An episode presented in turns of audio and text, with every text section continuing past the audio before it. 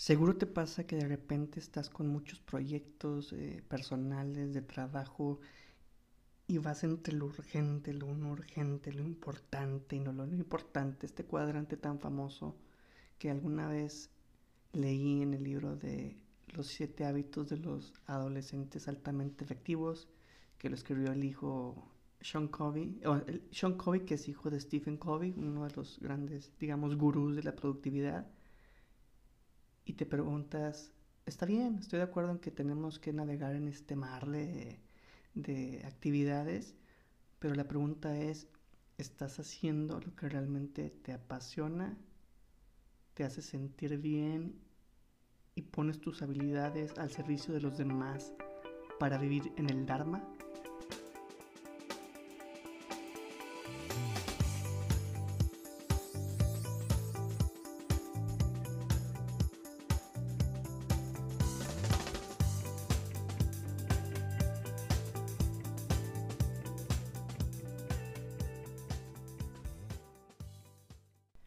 Recuerdo que ese libro de los siete hábitos de los adolescentes altamente efectivos lo leí cuando estaba en prepa, si mal no recuerdo.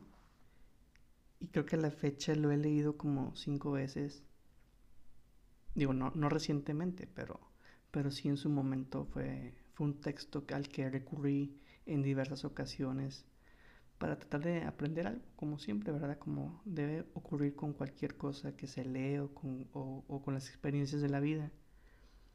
Y me hizo pensar hasta hace poco que estoy leyendo otros libros que más adelante lo mencionaré, de cómo estamos en un mundo acelerado, dinámico, muchas cosas por hacer, queremos hacer tantas cosas eh, y nos encontramos precisamente en este cuadrante que, que, va entre lo, urgente, lo, lo no urgente y lo importante, lo no importante, ¿no? Y la idea siempre es mantenernos en el segundo cuadrante, entre lo, entre lo importante y lo no urgente. Porque si ves, digo, para los que, si ya este, sabes de este cuadrante, pues te vas a familiarizar con lo que voy a decir, si no, también lo vas a aprender. Pero bueno, lo importante y lo no urgente siempre se, se caracteriza por la, por la crisis, ¿no? Por estar como que con la presión, con las proyectos que tienen fechas límites, que se tienen que entregar y estás ahí todo presionado y, luego te topas con personas que te dicen, oye, no, sí, ya esta siguiente semana ya tengo que terminar todo y andan todos acelerados, todos estresados y está como que todo el mundo acelerado, ¿no? Y luego está el, digamos, el tercer cuadrante, que es lo no importante y lo urgente, que tienes que, que de repente estás con lo, estás con lo que tienes que hacer, pero surgen otros este, inconvenientes, otros problemas, otras situaciones que tienes que resolver que se caracterizan por interrupciones, emails, reuniones eh, y problemas familiares que también surgen de manera eh, repentina y que hay que atenderlos, hay que atenderlos eh, porque así es, así se trata de la vida, digo, no, no, no se trata de estar en contra de todo este cuadrante. Y, luego está el, cuarto cuadrante, que es lo no importante y lo no urgente, que, se, son otros detalles. Eh, los ladrones del, eh, se caracteriza porque están aquí los ladrones del tiempo, que son estos, pueden ser personas que, no te aportan, no te suman a la vida, ya sea con conversaciones triviales, mundanas, etcétera, o también las redes sociales, estar tanto tiempo revisando el celular, estar en el WhatsApp. Me sorprende que a veces hay personas que durante un domingo, eh, desde muy temprano, están mandando cosas, y así como te preguntas, ¿no tiene algo que hacer más, más interesante con sus vidas que estar en una red social compartiendo cosas? Pues te preguntas eh, si, en qué cuadrante estás y creo que hay que pensar bien en qué estás invirtiendo el tiempo, porque luego, luego decimos, ay, no, se me, se me pasó el tiempo, o se está pasando muy rápido y, y siento que no hago nada. Pues bueno, hay que ver que a lo mejor es porque estamos mucho tiempo en este cuarto cuadrante de, de actividades que si bien resultan placenteras, tampoco deben de ser la norma. O sea, se vale que hay que entretenerse, mm, ver contenidos que relajen, etcétera, pero tampoco puede ser todo el tiempo. Y lo ideal con este cuadrante de, de la productividad es estar en el segundo cuadro, ¿no? Que es lo no importante y lo no urgente, que tiene que ver con las relaciones tanto laborales, personales, con todo el contacto social, eh, el crecimiento personal, eh, toda esta de nuevas, de nuevas oportunidades, de siempre estar como que en un estado, en una fase de concentración sin presión, porque al final del día creo que tenemos que buscar la forma de tener como que la mente tranquila, óptima, para poder dar lo mejor de nosotros. Y, digo, este cuadrante lo puedes, basta con hacer una búsqueda en Google y pues te van a aparecer diversas fuentes que te van a hablar de esta, de este, de esta cuestión. Y digo, es interesante, vale la pena, no, no se trata de estar en contra de esto, pero si lo analizas un poco, te vas como que no me doy cuenta, y mejor te das cuenta tú también, de que como que es, a mí me refleja mucho la cuestión de si estar ocupado, la mente ocupada, claro, se vale, pero hace poco empecé a leer un libro que se llama Piensa como un monje, de Jay Sherry, y menciona otro cuadrante. Y me llama mucho la atención porque tiene que ver, o sea, lo divide igual también cuatro, cuatro, cuatro cuadrantes que tienen que ver con, más con las pasiones y las habilidades. Y creo que si analizamos este, el, el, cuadrante de la productividad que mencionan, eh, como ya lo mencioné, Sean Covey o Stephen Covey, o entre otros líderes de la productividad, pues va a ser más fácil sobrellevar, sobrellevarlo. Pero primero es importante conocer este cuadrante del que habla Jay Sherry. Y bueno, él, él, lo menciona como un cuadrante de potencial, ¿no? Cuadrantes del potencial, ¿no? Que es donde buscas tú sintonizar con tu pasión para cumplir con tu Dharma. Y él, y él lo define como una combinación donde se, se mezclan tus habilidades, tus pasiones y estas las pones al servicio de los demás. Y cuando estas este, se combinan, él dice que se conecta con el universo y entonces se convierten en tu propósito y vives en el Dharma. Y yo creo que cuando realmente estás haciendo algo que te gusta, que te apasiona, que va en sintonía con lo que quieres hacer, con tus habilidades, con lo que te es natural, es más fácil lidiar con todos los problemas, con todas las tensiones, que estar haciendo algo que realmente no te gusta o no te apasiona.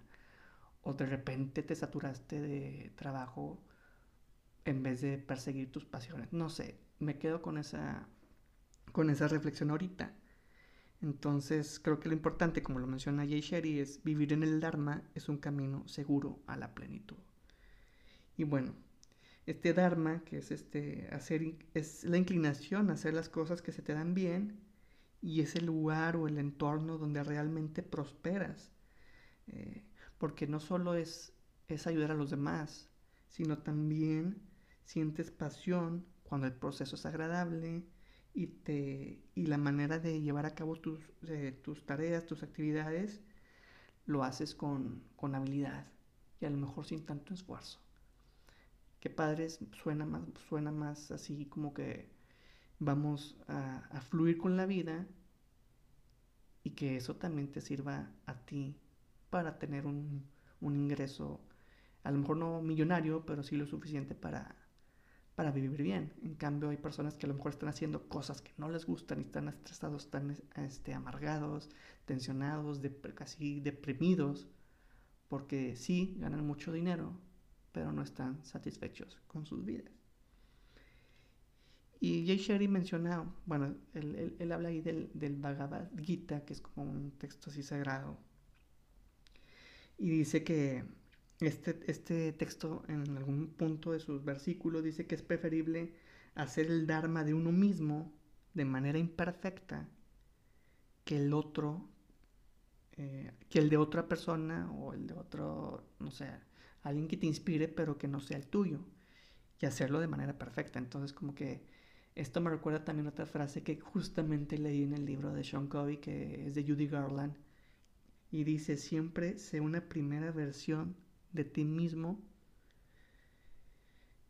que una versión de segunda clase de alguien más. Entonces, vale la pena quedarte con esta reflexión si lo que estás haciendo eh, realmente te está llevando hacia la vida que quieres lograr. Y claro, esta reflexión te la comparto, pero yo también la, la asumo como un compromiso para ser más reflexivo en el sentido de que, bueno, lo que hago, lo que me gusta hacer, realmente es este con esa intención de yo sentirme pleno, que tú te sientas pleno y que se traduzca en un beneficio, en un valor para tu entorno y, por qué no, también para el mundo. Entonces, vale la pena analizar este, estos cuadrantes que, él, que menciona Jay Sherry, porque el primero, curiosamente, él también dice que hay que vivir en el segundo cuadrante. Entonces, en el primer cuadrante de, este, de conectar con la pasión, del potencial, es el primero dice que es, haces bien algo que te gusta, es hacer bien algo que, te, que no te más bien, es hacer algo bien que no te gusta. Y qué difícil es eso, porque a lo mejor uh, eres bueno con las finanzas, pero pues no es lo tuyo, no es lo que te apasiona. Lo haces porque eres bueno con los números, pero realmente es lo que te gustaría dedicarte. Él menciona que, bueno, cuando te cuentas en este cuadrante, tienes que encontrar la manera de lo que a ti te gusta, cuáles son tus habilidades naturales, qué es lo que realmente te apasiona, cómo lo puedes poner al servicio de los demás, entonces busques la manera de hacerlo en tu trabajo actual. Él, él se pone como ejemplo, él estaba trabajando en una consultoría y tenía que ver, tenía que ver muchas cuestiones de tablas de Excel, etcétera, algo que realmente no le gustaba. Lo suyo era más como que compartir conocimientos, porque él, porque Jay Sherry estuvo como monje en un ashram allá, en, tanto en, creo que en Estados Unidos como en la India, y bueno, él quería compartir esa filosofía, entonces en esta, en esta consultoría empezó a dar pláticas sobre su sobre su experiencia, sobre la, meditación, etc. Y le fue bien que sus jefes le empezaron a pedir que diera esas charlas dentro de la empresa y no nada más en la que estaba, sino a nivel, digamos, global, para reunir a más personas dentro de un estadio y compartir una charla, una conferencia. Entonces, el mensaje es este, ¿verdad? Cómo poner al servicio lo que a ti te gusta dentro del trabajo que haces. Y luego en el cuarto cuadrante, él habla de lo que no se te da bien, pero te gusta. Ese también es muy complicado porque a lo mejor a ti lo que te llama la atención o lo que te mueve es, no sé, por ejemplo, eh, dar clases de guitarra. Porque te gusta la música, te gusta el instrumento, te, te fascina estar con personas y enseñarles pero a lo mejor no es lo suficientemente rentable para hacerlo negocio. Que se podría hacer si se busca la, manera, si eso es a lo que quieres dedicarte, si tienes como que las condiciones para crear el negocio o buscar la manera de impulsarlo, pues qué bueno. Pero cuando no es así, entonces tienes que a lo mejor eh, eh, seguir eh, haciendo lo que no, realmente no, lo que no te llena de satisfacción y a la, y a la par eh, de, esto continuar con el, con el, con tu Dharma, ¿no? Y que te haga feliz. Es decir, este famoso, como le dicen muchos, como Gary Vaynerchuk, tu side hustle, ¿no? Como que ese proyecto alterno que, que realmente te satisface porque crees que estás impactando más con eso que lo que, lo que haces con tu trabajo, con tu, digamos, tu fuente principal de, ingreso. Luego está el tercer cuadrante, donde él dice que hay cosas que no se te dan bien y no te gustan. Entonces, aquí sí es bien importante que, los, que seamos reflexivos porque es necesario hacer todo lo posible, hacer todo lo que está en nuestras manos para salirnos de este cuadrante que está lleno de insatisfacción eh, y de pues no, por no, no, decir, no decir depresión, pero sí como que de, de, estados de ánimo bajos, donde te sientes siempre desanimado y hay que tener cuidado porque si bien en la vida, en tu trabajo, en, la, a nivel personal, vas a tener que hacer cosas que no te llaman la atención o que incluso pueden ser desagradables, pues hay que hacerlas, pero tampoco hay que eh, procurar que esto sea una constante, porque entonces creo que es cuando viene el, el impacto en la salud, tanto física como mental, ¿no? ¿Cuántas veces eh, has escuchado, yo también me lo han comentado, amigos, etcétera, que ya llegan a un punto en sus trabajos que el desgaste es físico, mental, y lo soportan por un buen tiempo hasta que dicen, bye. O sea, ya no. Me tuve que ir porque ya estaba impactando en mi salud.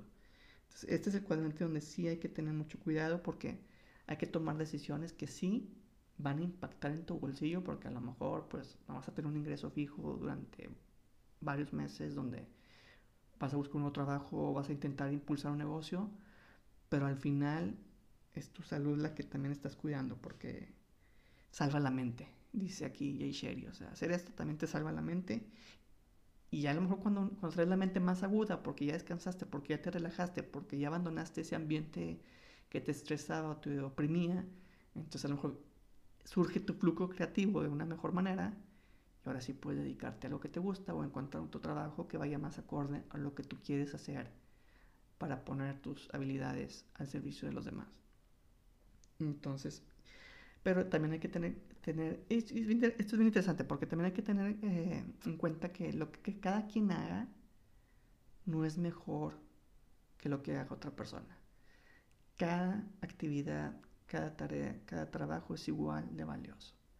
Y no sé, me pongo a pensar en el típico ejemplo de una empresa. Claro que está el director, están los, los otros niveles medios, los empleados, pero hasta el de la limpieza es fundamental, porque es el que contribuye a, cuidar la imagen de la, para que la persona que llegue a la recepción vea que todo está bien, que está limpio, que hay, que hay higiene y dices, ah, bueno, me siento a gusto aquí donde estoy, si no a lo mejor te vas. Es como si llegas a un restaurante y ves que está sucio, pues a lo mejor no te quedas. Pero entonces, o sea, todo es bien importante.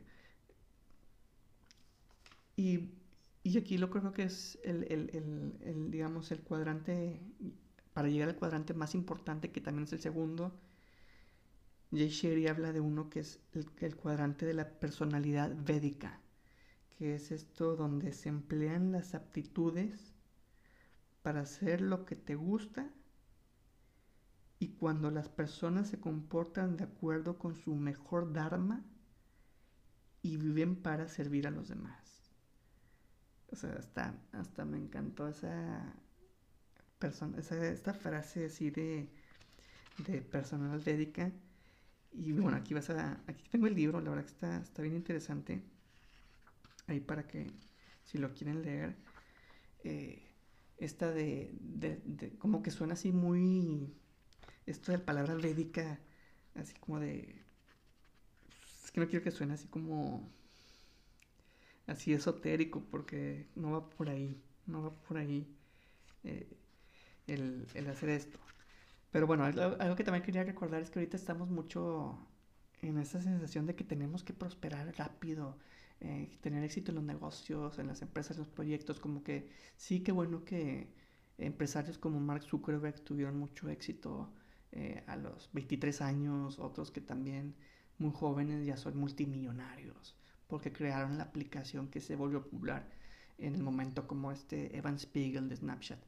Qué bueno, o sea, qué padre, pero tampoco tenemos que quedarnos con esa idea de que, ah, es que yo también tengo que hacerlo. No, a lo mejor tu camino, tu éxito va a llegar a los 30, 40, pero es estar, eh, estar en eso, buscándolo.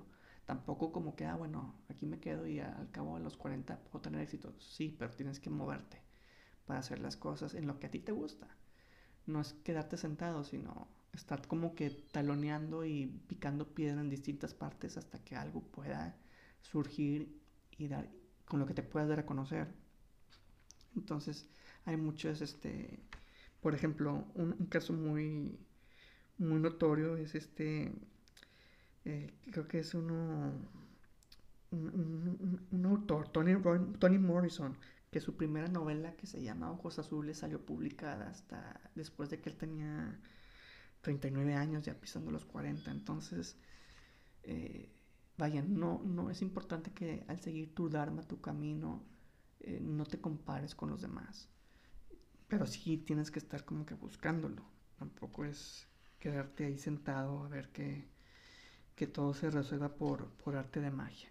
Entonces, esta parte de la personalidad védica es, es padre porque es cuando empleas tus, tus aptitudes para hacer lo que te gusta, lo que te apasiona. Y el bar, o sea, él, mencionó una palabra padre que me gustó mucho, que se llama Varnas, y que en la India como que surgió esta idea de dividir eh, una jerarquía de clases, de, clases este, en las personas, no, no, el sistema de castas, ojo, sino con base a, las, a, las varnas, que, que se definen como cuáles son tus, digamos, inclinaciones naturales y cuál es tu verdadero carácter y cómo eso lo, lo trasladas a tu vida profesional. Claro que ninguno es mejor que otro, pero me llama la atención porque él, digamos que este Jay Sherry habla de cuatro, digamos, personalidades védicas o que van de acuerdo con estos eh, varnas. Y habla de los creadores, de los artesanos, de los guías y de los líderes. Y cada uno tiene sus características, digamos, eh, positivas y también tiene su lado, digamos, lo que, pues hay, más bien son como sus áreas de oportunidad para mejorar. No lo veo tanto como negativo. Y por ejemplo, los creadores, él habla de que originalmente son los comerciantes, los empresarios, actualmente son los vendedores, los dependientes, animadores, emprendedores, los directores generales de una empresa, ¿no? Y se caracterizan porque hacen que las cosas sucedan, convencen a los demás, eh, se les dan muy bien las negociaciones, las ventas, etcétera, la persuasión. Eh, son motivados por el dinero, el placer y el éxito y son muy trabajadores y determinados. Es así como que el perfil de estos de los creadores. Pero también tienen sus, sus detalles, digamos, negativos, que no quiero andar mucho en eso porque vale, la vale la pena hacerlo ya, digamos, un, episodio a lo mejor para esto. Ya mejor también te recomiendo que leas el libro, que la verdad está muy, muy interesante, me llama mucho la atención. Y luego está, están los, ay, perdón, los artesanos, eh, que son, digamos, los, eh, bueno, en un principio eran así como que los eh, escritores, los así como los, es que todo así los manual, lo que tienen así como que una técnica, algo muy artesanal, muy manual, así como músicos, zapateros, etc. Eh, y, y, esos también tienen así como que sus características, ¿no? Se, se son muy dados a experimentar con ideas, con, con, con, con, hacer muchas cosas al mismo tiempo, como que estar explorando, eh, a ver qué pueden lograr con algo eh, para inventar, este, apoyar o qué se puede hacer o qué, o qué implementar para, para, para, algo nuevo, ¿no? Eh, y también pues a lo mejor se deprimen con el fracaso, se sienten atrapados o son muy ansiosos, pero sí eh, buscan la manera de, de ayudar a los demás con su arte, como todos, pero ahí vamos con el otro, con el otro. Y con el que me identifico yo mucho es con el perfil de los guías porque esos no tienen como que su antecedente y su actual. Actualmente son maestros, los gurús, los instructores, los mentores, ¿no? Y gustan mucho de aprender, de estudiar, de compartir conocimientos y sabiduría. Y como que todo esto eh, lo reflejan en muchas ganas de compartir ideas eh, para ayudar a los demás y no valoran tanto el poder, el dinero y la, y la, la seguridad, ¿no? Son más como quedados a disfrutar de actividades intelectuales en el tiempo libre, como leer, debatir y hablar. Cuando lo leí dije, ah, cañón, este fue con el que me identifiqué yo, eh, el, perfil de guía. Y está el otro, el de los líderes, que protegen a los, a los menos, a los menos eh, afortunados, eh, se tienen tendencia a mostrar valor, valores elevados, etc. Y, y pues bueno, yo creo que está muy, muy, muy, muy marcado quiénes son estas personas que tienen esta tendencia a, trabajar en equipo, son bien organizados, se enfocan y tienen como que una misión bien definida de lo que quieren hacer. Ojo, ninguno de estos cuatro perfiles es mejor que otro. Es simplemente que cada, cada persona puede que, es más, a lo mejor podemos tener combinados un poquito de cada uno, pero seguramente hay uno que predomina más en tu manera de, de ser, de, de, cómo te desenvuelves en tu entorno personal y laboral. Seguramente hay uno que domina más tu, tu perfil y mi perfil. En el caso siento yo que se le guía, pero ponte a pensar cuál es el tuyo.